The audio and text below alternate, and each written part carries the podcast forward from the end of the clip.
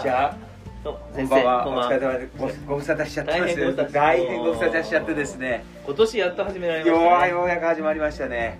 えまあ今年うさぎ年ですからーはあの聞いてもらえる あの数もぴょんぴょんいはいね、えーと飛び跳ねていっていってほしいななんて思いながらえーあのそうです今年もまたよろしくお願いします。よろしくお願いします。はいお願いします。麻酔がね、今日でございますけど、はい。よろしくお願いします。生姜外科の川野でございますえー、意外とこれポあのね、あのポッドキャストこれアンカーでやってますけどね、けあの分析すると意外とまあまあ聞かれてるんですよ、あーありがたいですね。ちょっといろいろ調べてみると、えまあどんな内容のものは人気あるかとかね、ん。どうどういう人が聞いてるか、まあある程度わかるんですけど。先生分析されてますもんね。そ のそのね分析こう調べるっていうので、えこうね今年の今年というか去年からあるかあるいつからあるんです、まあ、最近の話なんだけど、ええ。チャット GPT ですねーチャット GPT チャット GPT えーちょっと知らないですね。チャットってのさあのおしゃべりするとね。チャットの GPT は大文ローマ字で大文字で GPT チャット GPT ってあるんですよ。あ本当ですかちょっと調べてみますよ。これねちょっとすごいんですよ。えー。これなすごそうですね。何か賢賢すぎるチャットポッド。チャット GPT と会話すごく面白いけど不安になるって書いてありますね。これねあの ねえ。こうかチャットって会話みたいな感じですでしょ、は会話なんだけどじゃあ何か教えてって。いなるほど。とねはい。教えてくれちゃうんですよ。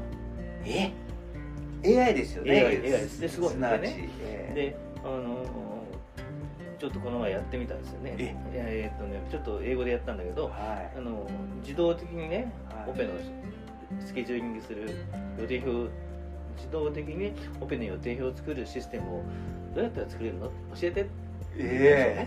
Let, let me know how to make auto scheduling system for operating rooms ってやったえらはい。こんな感じでダーンとすぐ出うわてすごいじゃないですか、ね1から5まで。皆さんにお見せできないのがねあれだけど。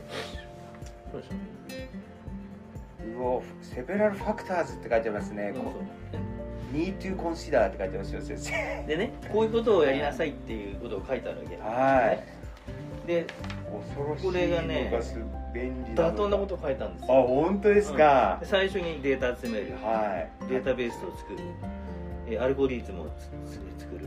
で作った複数のアルゴリズムを統合する。えそしてどんどん試していくっていうのは当たえり前のことを書いてあるそうですね。書いたんですよ。でこれ多分さらに聞くとねどんどん教えてくれると思うんですよ、なるほど。すごい技がなりましたね。すごいねこれ本当すごいのええ。びっくりしちゃったしかも今はあれですか無料って書いてありますよそうそう無料なの。これね、まあ、有料でも多分使う人いると思うんだよね。すごいですね。すごいこれはちょっと試してみたいですね。どんなことがまあこういうことができる世の中っていうのは間違いなくこの医療界というか、医療界もねえー。すごい。例えばなんか病気になった時はい。どういうどうやって治せばいいのとか。そうですね。極端なこと言うと今あの北総、まあ、あの印西市に住んでるんだけどはこんな病気になっちゃったけどどこに行けばいいって聞いいなるたらほど。なんかすごいの出てきちゃいました。今でもほらえーまあちょっと、まあ、会社の名前出して申し訳ないけど、ええ。Google だってさそうですね。印西市あの名医病気の名前風邪とか言ったら出してくれるじゃん出てきますよねでそれを同じことやってくれるんだけど、え Google よりもねこの精度が高い精度っていうか Google って広告を引っ張ってきちゃうからーそうですねそうですね。一時期ちょっとエキネットなんかで問題になってたはいはいじゃんはいはい。それがないんじゃないかって話なんだね。シリコンバレーを騒がせるって書いてあるんですよオープン AI の実力って書いてありますね。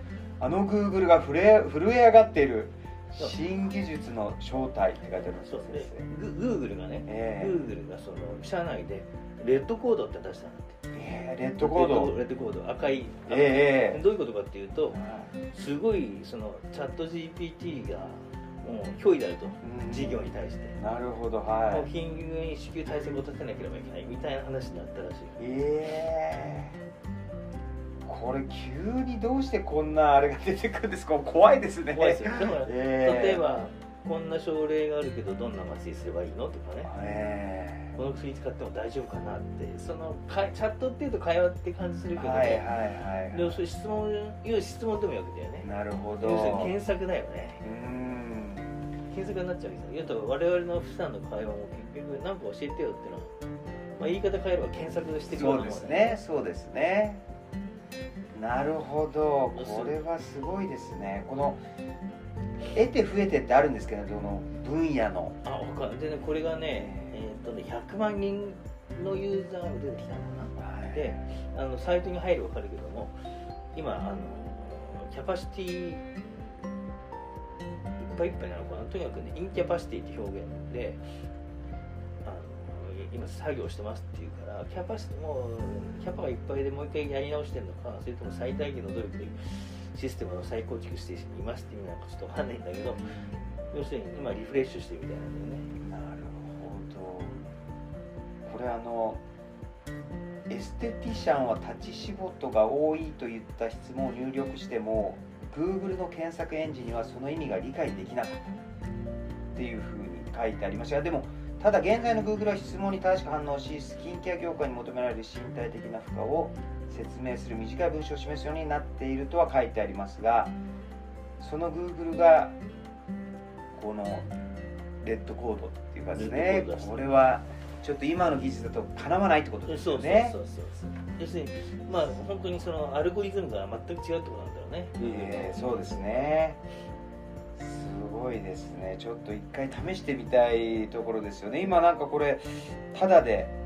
登録もできるみたいですからね。でこれがねどこまでいけるそうそう。例えば、まあ、我々がさオペのこと考えてあれ？こんな患者でどんなオペしてんだこれ術式は？って言ったらはい。出てくるかもしれないよね。そうですね。特にこう複雑な症例の時にですね実はこれができすぎてるからうん。アメリカかどこかでは禁止しようって話なの子供には。あ本当ですか？あ子供には。そう思考力なくなっちゃう。なるほど。いやー SF 映画の世界がもうすぐそこまで来てますね。えー、本当ですか？だ例えば問題この問題の解き方を教えてとかあったら。ああなるほどなるほどなるほど。多分教えてくれちゃうんだよね。教えてくれちゃうんですね。うこの間なんかそういうのテレビで見たことありますねあの問題を解くんなんかそういうアプリがあるみたいなんですよ。う ん本当？ええ。えー数学かなんかの問題を解いてくれてしかもそれがとっても優秀でしかも教え方も上手なんですって。え。ーよっぽど学校の先生よりも それでっていうのをあのテレビでやってましたし、あ本当。ええただまあそのはあの、まあ、数学はある程度ですねこパターンっていうパターンがあるんでしょうけどこのチャット GPT っていうのはすごいですね。すごいんですよ。結局試験問題だけど例えば試験って結局過去問みんなやるじゃない？はい。で過去問いっぱいいるってことは過去問いっぱいやってパターンを身につけるってことでしょ、はいはいはい。で勉強するときにそのパターンに沿って勉強していこうって話えでそれ AI は多分得意だよね。得意です。要するにパターン化は。そうそう。で問題今まであったことをっていうのは得意だと思うんですよね。で数学なんかは特にルールが決まってる。だかまあ、要するに全く新しいことっていうのは苦手かもしれませんけれども。らそうそうそう。ゼロベースでえーゼロね。そうですね。今までの中でこういったものが、えーこう正確正解に近いよとかそういうのは得意ですよそうねそう。で結局我々がやってることもさ株の蓄積を勉強してそうですそうです、それを応用してるわけでしょ。うん。ゼロベースでやらないもんね。ほとんどやらないですね。もちろん何かこうなんていうのひらめきだとかそういったことはあるかも分かりませんけども特にそう考えると先生あの例えばその弁護士さんとかああいうのは昔の判例でっていうのが多いじゃないですか。意外と AI があれですよね。いや先生ねさすが鋭いね、ええ。それねやっぱあるんだって。あそうですか。ええそのアメリカかどっかでやっぱり、え弁護士同士のなんかえ相手が AI だったんで、えであまりにもすごすぎて、ええ。AI だって気がつかなかったの。あ本当ですか？話なんかどういうシチュエーションも忘れちゃったけどその AI の弁護 AI が弁護士やってるんだけど、えーそれが AI だって気がつかなくってどっかでねでもね止まっちゃったんだって。フリーズしちゃったあーのなるほどですね。だけどある程度のところまで行くんだよね。そうですね。もうそういう世の中になってます。そうそうそうそうすると意外とこの医学の世界でもいや出るでしょうね。出ますよね。でですからそれこそ血液データとそうそうそうそう。症診と入れたらそのまあ病名もそうですし、だって今もうあるでしょ？えであの IBM がどこ作ったじゃん。ーあそうです診断のですか。診断のなんだっけなんどっかで診断。ですか。あどこだ名前ってなんかあるんだよね。あ本当ですか。あのよく最近言われてるのは僕我々の領域消化器の領域だとですね大腸カメラだとか胃カメラやってる時にがんだとかポリープだとかそれをこう画面上のものをこ診断する、う診断するとか、そういったものは今トピックスになってますしまあ。うんこの前ほら紹介してくれた山村先生、ええ。山村先生のとホームページ見るとレントゲン？胸部胸部の。胸部レントゲン写真だけどそれを診断する AI 入れたっていう。ああなるほど。それは最近あるみたいですね。でやっぱり精度が高いっつってたよ。ああそうですか。それで彼らと言っていいのがあの疲れませんからね。我々は例えば最初調子よくていてで途中でなんか同じもの100枚ぐらいでレントゲン見てるとなんだかこうなんて言うんでしょうか疲れてきちゃってみたいなのがぼぼーっとしてきちゃっててそういうのがないですからね。そういった意味じゃまあうまく使えば便利ですけど。あれさ今さっき言った IBM の機械はあれは確か東大かどっかで血液疾患かなんかの治療方法を検索したら思いもつかない薬剤が出てきた。あ本当ですか。レレアなね。え症例で。ーよくあの言うのはそのあれですよね。その AI で獺祭ってあの日本酒もはいはいはいそういう AI かなんかでこあ作ったのうっていうふうになんか聞いたことあったりと書いてあった。ね公募の選び方とかそうですそうですそうですなんかあなんか読んだ読んだ気がする。そうですよね。あとはその製ただ製薬会社の人とかに聞くと創薬ですね薬を作るのも要するに AI の方がもう圧倒的に効率がいいんだけれども最後の最後のなんていうんですか一絞りっていうんですかはやっぱり人間じゃなきゃダメなんですよっていうふうには言ってたんですけど多分その最後の一絞りも人間じゃなくて AI がやってくれる世の中もすぐそこに来てるかもしれない来てますよね。そうすると先生このあれですね。なかなかこの我々の医療、えー我々のしょあのあれもちょっと脅かされる可能性ありますよね。そうそうそう。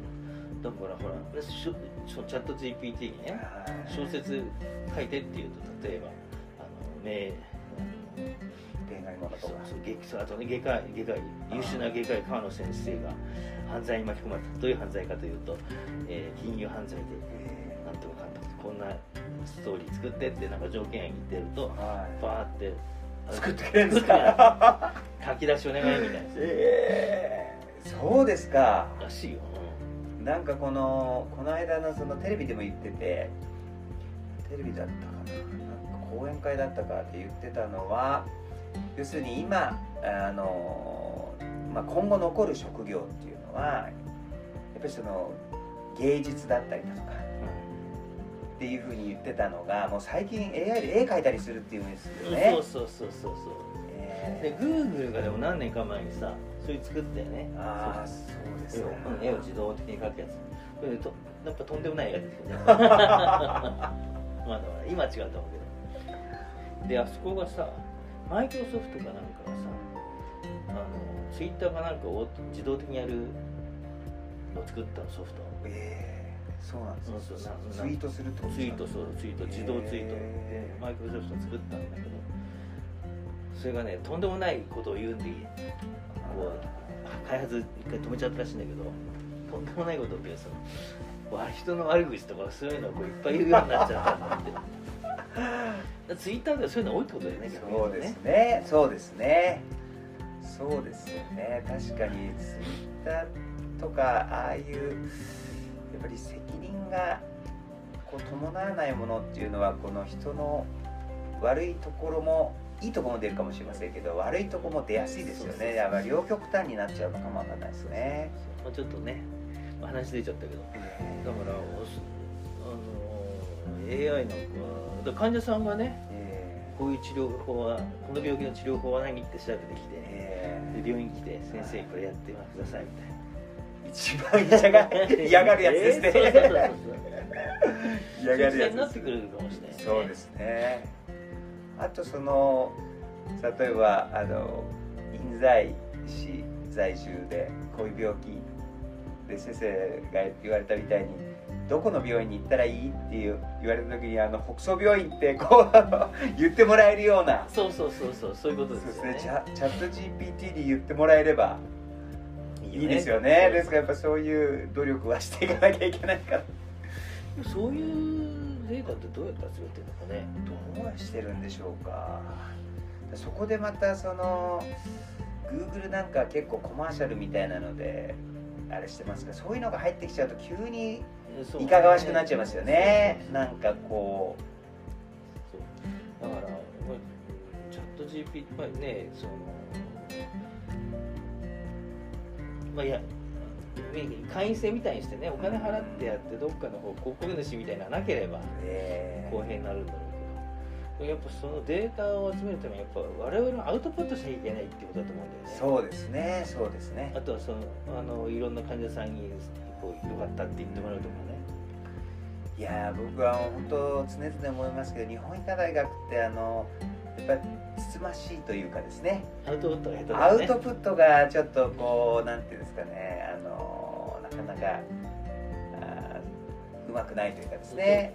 まあ今までの時代はもう俺の背中を見てくれればわかるでしょっていうような感じできたのかもしれませんけど今はそれ通用しませんもんね。そうそうでもほらあの外科なんかさあの桜田先生がさドルフィンで開発した、はいはいあはれなかなかいそうですよ。画期的な機械でしょ、ええ。あれで東大使ってるらしいよね。あそうですね。言ってました東大の先生も使ってくれてるって言ってました、はいだけどさ誰も知らないよね。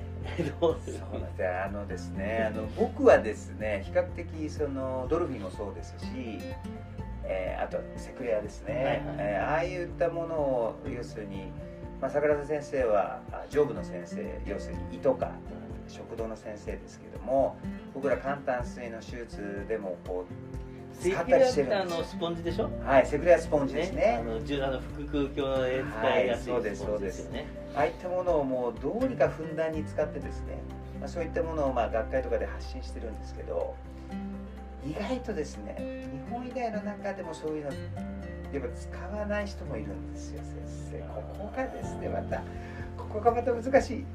と使えばいいのに。そうなんですよなんでね。だからなんていうんですかね外科医ってちょっと職人かたぎみたいなとこあるじゃないですか、でそうするとですね俺はこんなのも使わなくても大丈夫だぜみたいな考え方をする人も意外と多いんですよねだからそういうのを使うのはあの何ですか？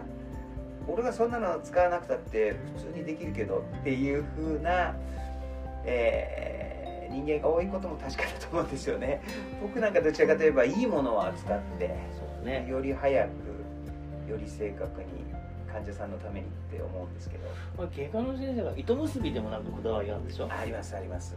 ありますねねただもう先生もね明らかにですね糸結ぶ回数が減ってます。僕が医者になった頃は。本当にえー、なんていうんですかもうとにかく歩いてもですねこのね。そうですそうですそうです。このスクラブっていうか白衣のボタンのところに糸を絡めてやってたじゃないですか、今ほとんどそういう機械工業があるから。そうですね。それであとはですねあの、えー超音波凝固切開装置とか、えーそういったこうなんですかバイポーラーなバイポーラーのですねそういう、まあ、凝固装置みたいなのが凝固石灰装置があるのでその糸を結ぶ回数って極端に減ってますね。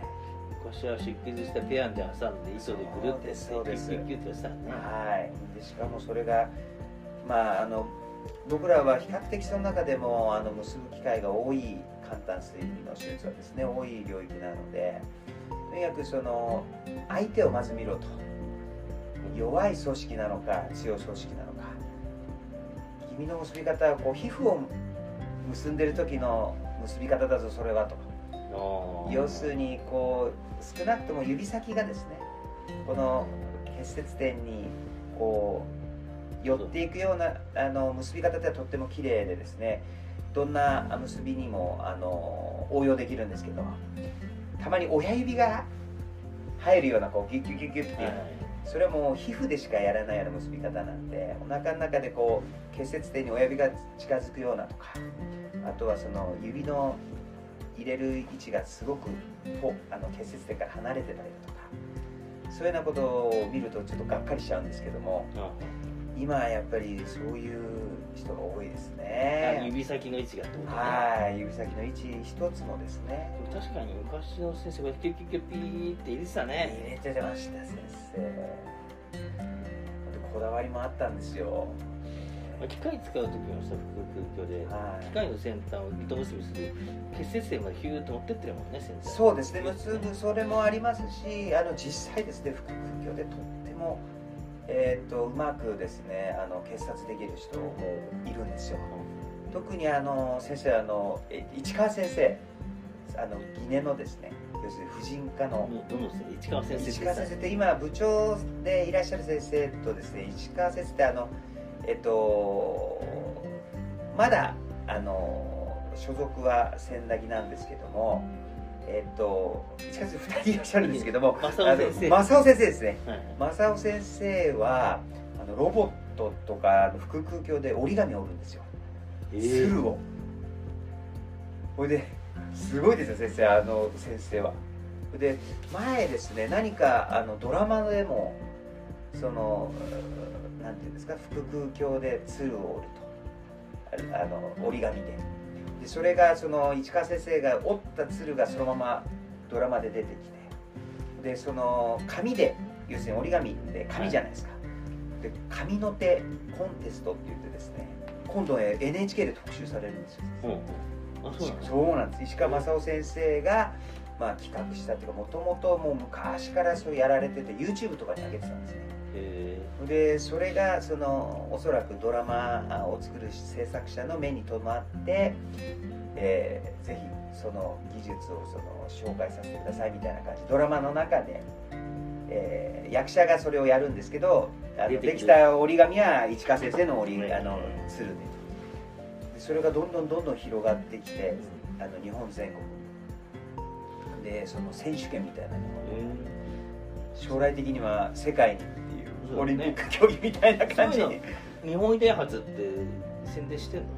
まあ一応ですねあの小さくしてると思いますけども。確かにね。そうなんですよ。そういうのをこう大々的にですね。どうしてもあーなんて言うんでしょうか。うん。そういうコマーシャルもですねあんまりちょっとつつましやかなのをするんですけど。そうするとその練習を兼ねてさロボットでやる競技みたいなのが面白いかもしれないね。そうなんですね、まあ、実際ですねあのあるんですよ。あの要するに糸結びだとかそういったのはねたものですそうじゃなくてさえ卓球とか。ー なるほどです。ロボットでやる卓球とか。なるほどですね。あのダヴィンチで。ダヴィンチ。まあダメージなんかそのなんかもうそういう機械作ってねダメージえ競技用の。そうですね。あそうですね。だ意外とだから先生そういうのもこうなんですかオリンピック競技に e スポーツが入ってくるとか。でそのうちやっぱロボットで戦わせたいだとか。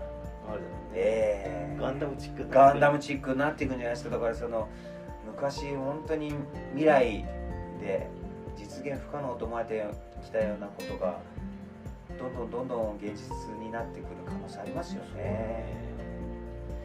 まあ、我々が医者になった頃からは想像もできないよういやな想状況だった像もできませんよ先生。まさか肝臓とか膵臓手術をまず腹腔鏡でやれるようになると思いませんでした。でそれが今ロボットでじゃないですかいやもうこれはだから本当にどうなっちゃうんでしょうえ学生医者ってさなんかこう調べるとさ iPod とかさね、なんかスマホで調べるし知らない。知らない我々の時代なんか本抱えててさ。じゃないですもう。イヤーノートなんかもうね。小脇に抱えてた時代がですね。本当にでしょはっきり言ってやっぱりあっちの方がかさばらないですしやっぱり紙は紙の良さはあるんですけどね。なんか僕らなんかはこう紙で。紙の方がなんか効率いいような気がするよね。そうなんですよ。そういうところもあるんですよ。ただもうやっぱり最初から紙媒体じゃない別に紙媒体でそ育った人はやっぱ紙媒体がいいっていうでしょうしデジタル媒体でなんていうんですか育てばやっぱデジタル媒体の方がいいってあるんじゃないですかね。俺今のスマホのメモ帳とかさ、えあのカレンダーと ToDo のあれ使ってるけど、手帳のやっぱ早いよ。ね そうなんですよ。ね。え息持ってるもんね。ーただその手帳はですねやっぱりリマインドしてくれないじゃないですか。確かに。えーこの僕はですねこの ToDo みたいなののリマインドは本当に便利ですね。確かにね。えーもう忘れてたっていうのをこう思い出させてくれたりということありますね。ちなみにちょっと話ものすごくあずれるけどあすいません。リマインド何使ってるの？リマインダー使ってリマインダーですかね僕は。はい。先生何使われてますか、リマインダーとねえシングスっていうの使ってるんだーえ？シングス？けどティングスまた先生もう僕先生からこういう新しい知識をいつも。あのねシングスティングスってあるんですよ、ええ。まあね。何ですかこれまた。ただねおほら主になんとか主にフォーカスとか一時期さあの流行ったんだよねそういうアプリですよねそうもちろん。そうこれこれティングスこれね。いいこれこれはいはいこれでもリマインダーね。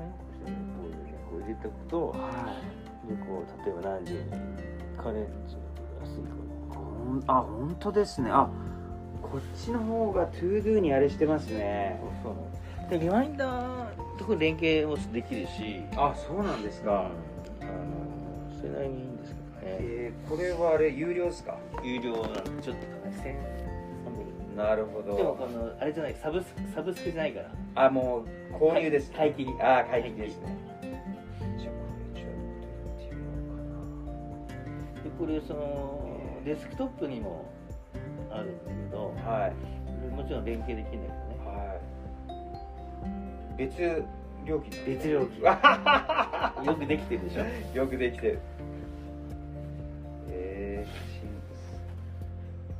シングスシングス3ってやつですか？そうそう1600円ですね。そうそう300円上がったかもしれないえ。ー、今こういうなんかアプリも上がってますよ上がってるねなんか値段が。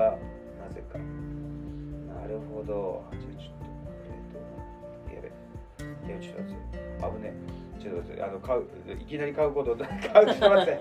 ちょっともうちょっと考えさせてあんまね積極的には進まないから僕まだ使えないじゃないんで。あ先生使い始めたばっかりですか？使えいや意外とね時間経ってんだけど。いまいちこう。でも4点評価は4.6ですから。評判いいんですよね。えー、いいみたいですね。ははちょっとこれちょっと先生。ありがとうございます。また。新しいことがいろいろ先生もう西月歩ですね。なんか嬉しいやら怖いやら。怖いね。えー、やっぱ怖さがありますよね。怖さも。もちろん。で話がだいぶずれちゃいましたけど。ずれちゃいますね まあチャット GPT まあもう技術がねコンピューターの技術デジタルがそうですね。進んでるってことですよね。そうですね。いやーまあどうなっちゃうんでしょうか。でほらダヴィンチもさはい。もしかしてこう視野をこう持ってったらさ勝手にやってくれるようになるかもしれないね。いやそうなんですよ先生。あの琥珀にしてとかね。そうですね。少なくともなんかあのこの間テレビでテレビかななんかニュースでやってましたけど腸管吻合はなんかその一世代前はひどかったんですって。それがかなりかなりいい感じで吻合ができるようになってきたあロボットがロボットで。あ自動的に？自動で。っていううなんかニュースを最近というか聞きましたね。ですからまあうなかなかですね。やっぱり、えー AI がとっても優れてきてロボットが優れてきたとしてもですねやっぱりその医療っていう大きなくくりの中で言うとまあどちらかといえばその最後の方にはなるんだと思うんですね。うん。ただ必ずあの凌駕されちゃうというかやっぱりこの流れはですね将来的にはロボットがやる時代が来るんでしょうけれどもその中でも遅めに来てほしいっていうふうに、え でもなんかね医者なんかもう生き残れないかもしれないねいやそうなんですよね先生。例えばもう本当に今の学生さんのどういった職業に子供をさせたいか。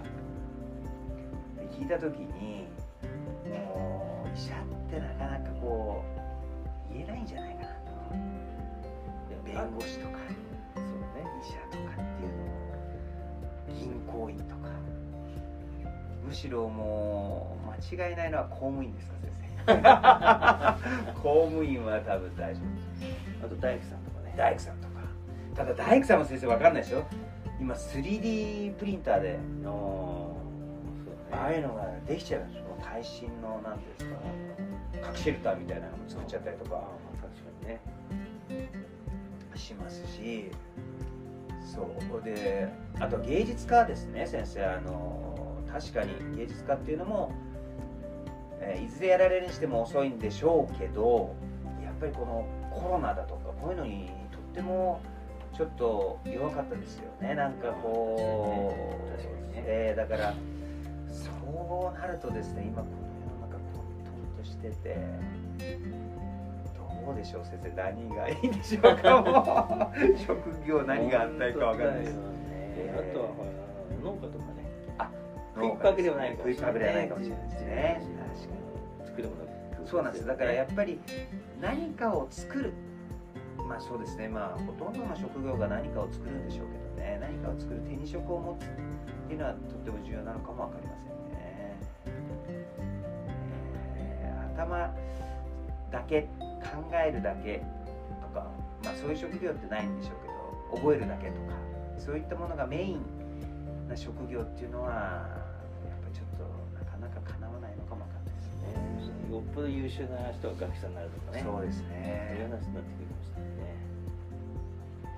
でもこの前だとセーマのね、ええセーマに AI とかそういうコンピューター関係のことやってる人いるんですよ、え有名な人らしいんでね、えこの前その話聞いたんだけどまあなんだかんだ言ってあと10年はかかる。